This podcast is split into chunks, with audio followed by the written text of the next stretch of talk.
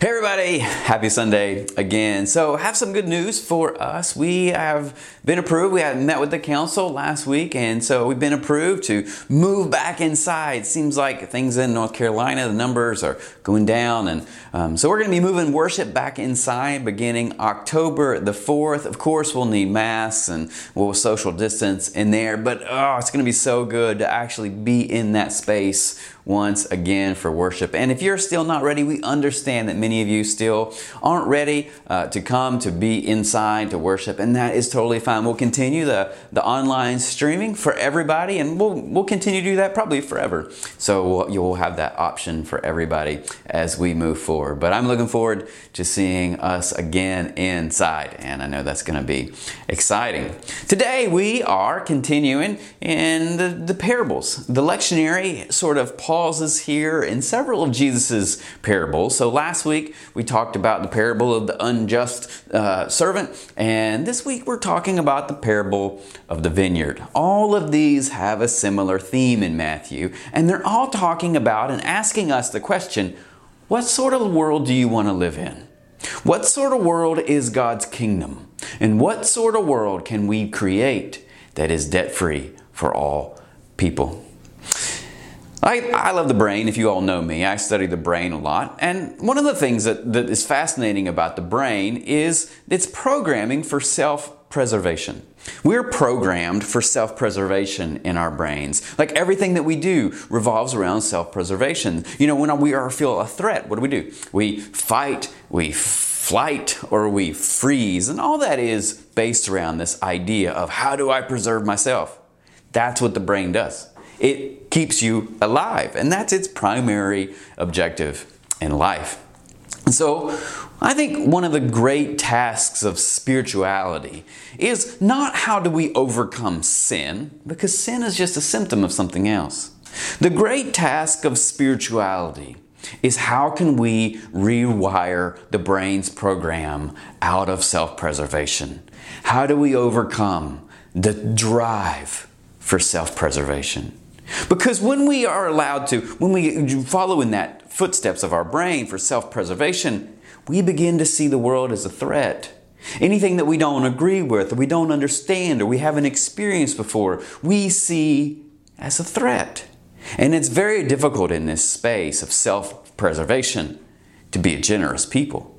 But in Christ, we are called to be generous people. We are called to pour out our life as an offering for the world around us, to put others before ourselves, to love others, to love our neighbor, to love the world. And we simply cannot do that if all we're consumed with is self preservation. And it is exactly this drive for self preservation then it leads us into the sin of hatred abuse, neglect, injustice. I think our task is that to be different people, to change our hearts, but not only not just our hearts, but the way that we operate in the world towards self-preservation, from self-preservation to free self-giving. This is what God is, right? God is a giving God. And God is free to give as God chooses. I was reading this week Richard Rohr, and he was talking about, as he does so brilliantly, about the two halves of life. Like the first half of life, where we construct an identity. What he says is the first half of life, we are busy building a container for our life. Like, you know, a container that we put everything in, that we construct that, our identity, our goals, our dreams. Like, this is who we are going to be. But the second part of life is when we realize we have to put something in that container.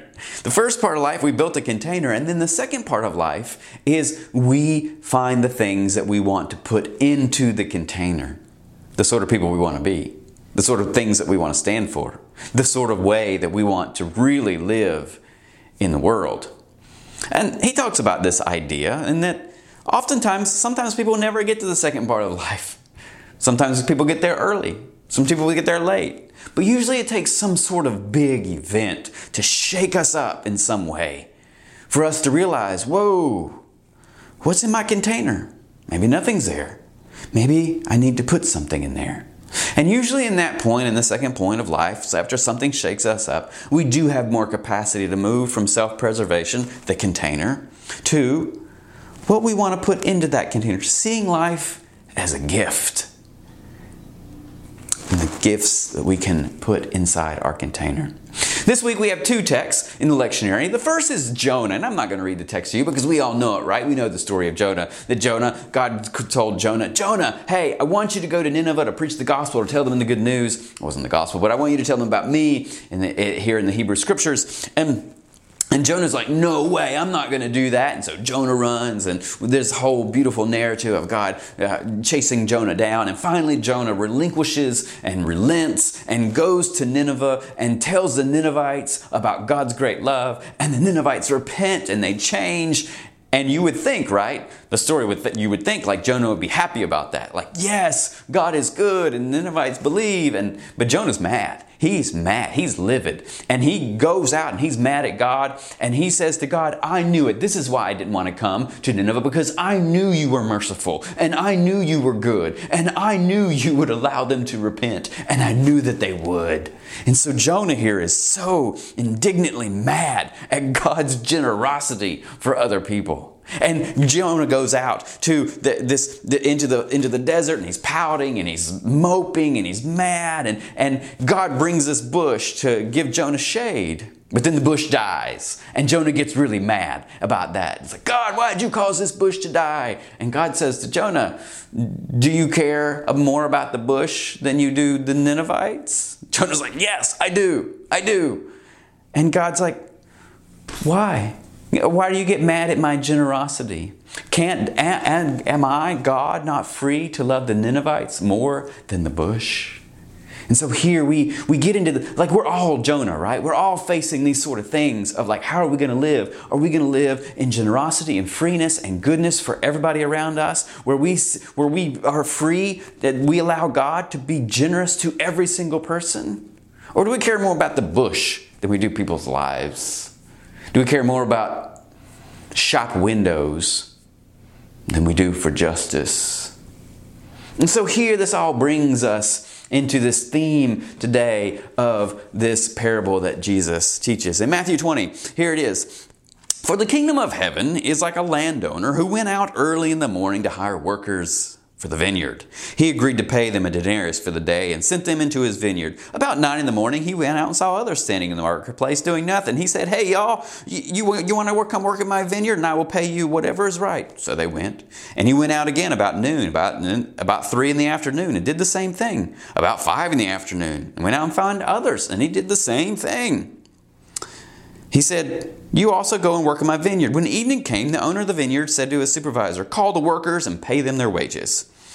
And beginning with the last ones hired and going to the first, the workers who were hired about five in the afternoon came and each received a denarius. So when those who were hired first, they expected to receive more, but each one of them received the same, a denarius. When they received it, they began to grumble against the landowner. These men who were hired last worked only one hour, they said, and you have made them equal to us who have borne the burden of the work of the heat of the day. But he answered one of them, Friend, I, I'm doing nothing unfair to you. Didn't you agree to work for denarii? Take your pay and go. If I want to give who was I want to give the ones who worked the least the same as you. Don't I have the right to do what I want with my own money? Or are you envious because I am generous? So the last will be first, and the first will be last. What is opposite of generosity? Is it stinginess? No, it's envy. When we are envious, we cannot be generous. When we see someone as not worthy of receiving generosity, then we're envious then we cannot be generous to them. I, this parable is, is about how do you want to live? What kind of world do you want to live in? Do you want to live in a world where we, we like you, you want to be equal and fair? But God is not equal or fair. This is what I, the conversation I have with my kids, right? They're like, but this isn't fair, Dad. And I'm like, nothing's fair. What's fair? It's not fair that you get all of this in your life and so many others don't. It's not fair that Jesus died for us. None of it's fair. Life is not fair. But life and God can be generous. And so, how do we live in this world of generosity? And I think, like this parable sums up, I think, so much of what we're in right now, where so many people feel like we're not getting what we deserve. How often it's like, we, we always see like me not getting, I, I don't get what I deserve. You're not giving me enough. But oftentimes we don't see ourselves as needing to give more, right? Why is that? If all of us in the world feel like we're we need more, then like that's not that's not balanced. Some people need to give, some need to, people need to receive. It's it, it's it's in the middle. So like what kind of world do we want to live in here? We want to live in a world where we are we're fighting over fairness, or maybe we could live in a world that is generous. That we are freely seeking to give others benefits, that we are seeking to let, let others have grace, that we are seeking to empower other people as much as we possibly can. For we see our role. Yes, we may have worked more in this instant, and maybe we feel like we deserve more. But God is free to do what God wants to do. And I know that God wants to be generous freely, bestowing life and grace and possibility and the future flourishing for every single person, not just me, but everyone. I think when we worry about the bush that planted and we see it fall, we worry about our money, we worry about our position, we worry about those things that we value more, and we put those above other people's lives, we're being like Jonah. We're caring more about the, the possession, the thing, than someone's life. But I think we're called to be more than that as people.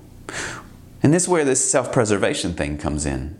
The, the, workers of the, the early workers, they were just trying to preserve their future. They were trying to preserve themselves, and they saw the other ones as a threat. But the moment we see someone as a threat, we cannot love them. It's impossible because we will fight or we will flee or we will freeze.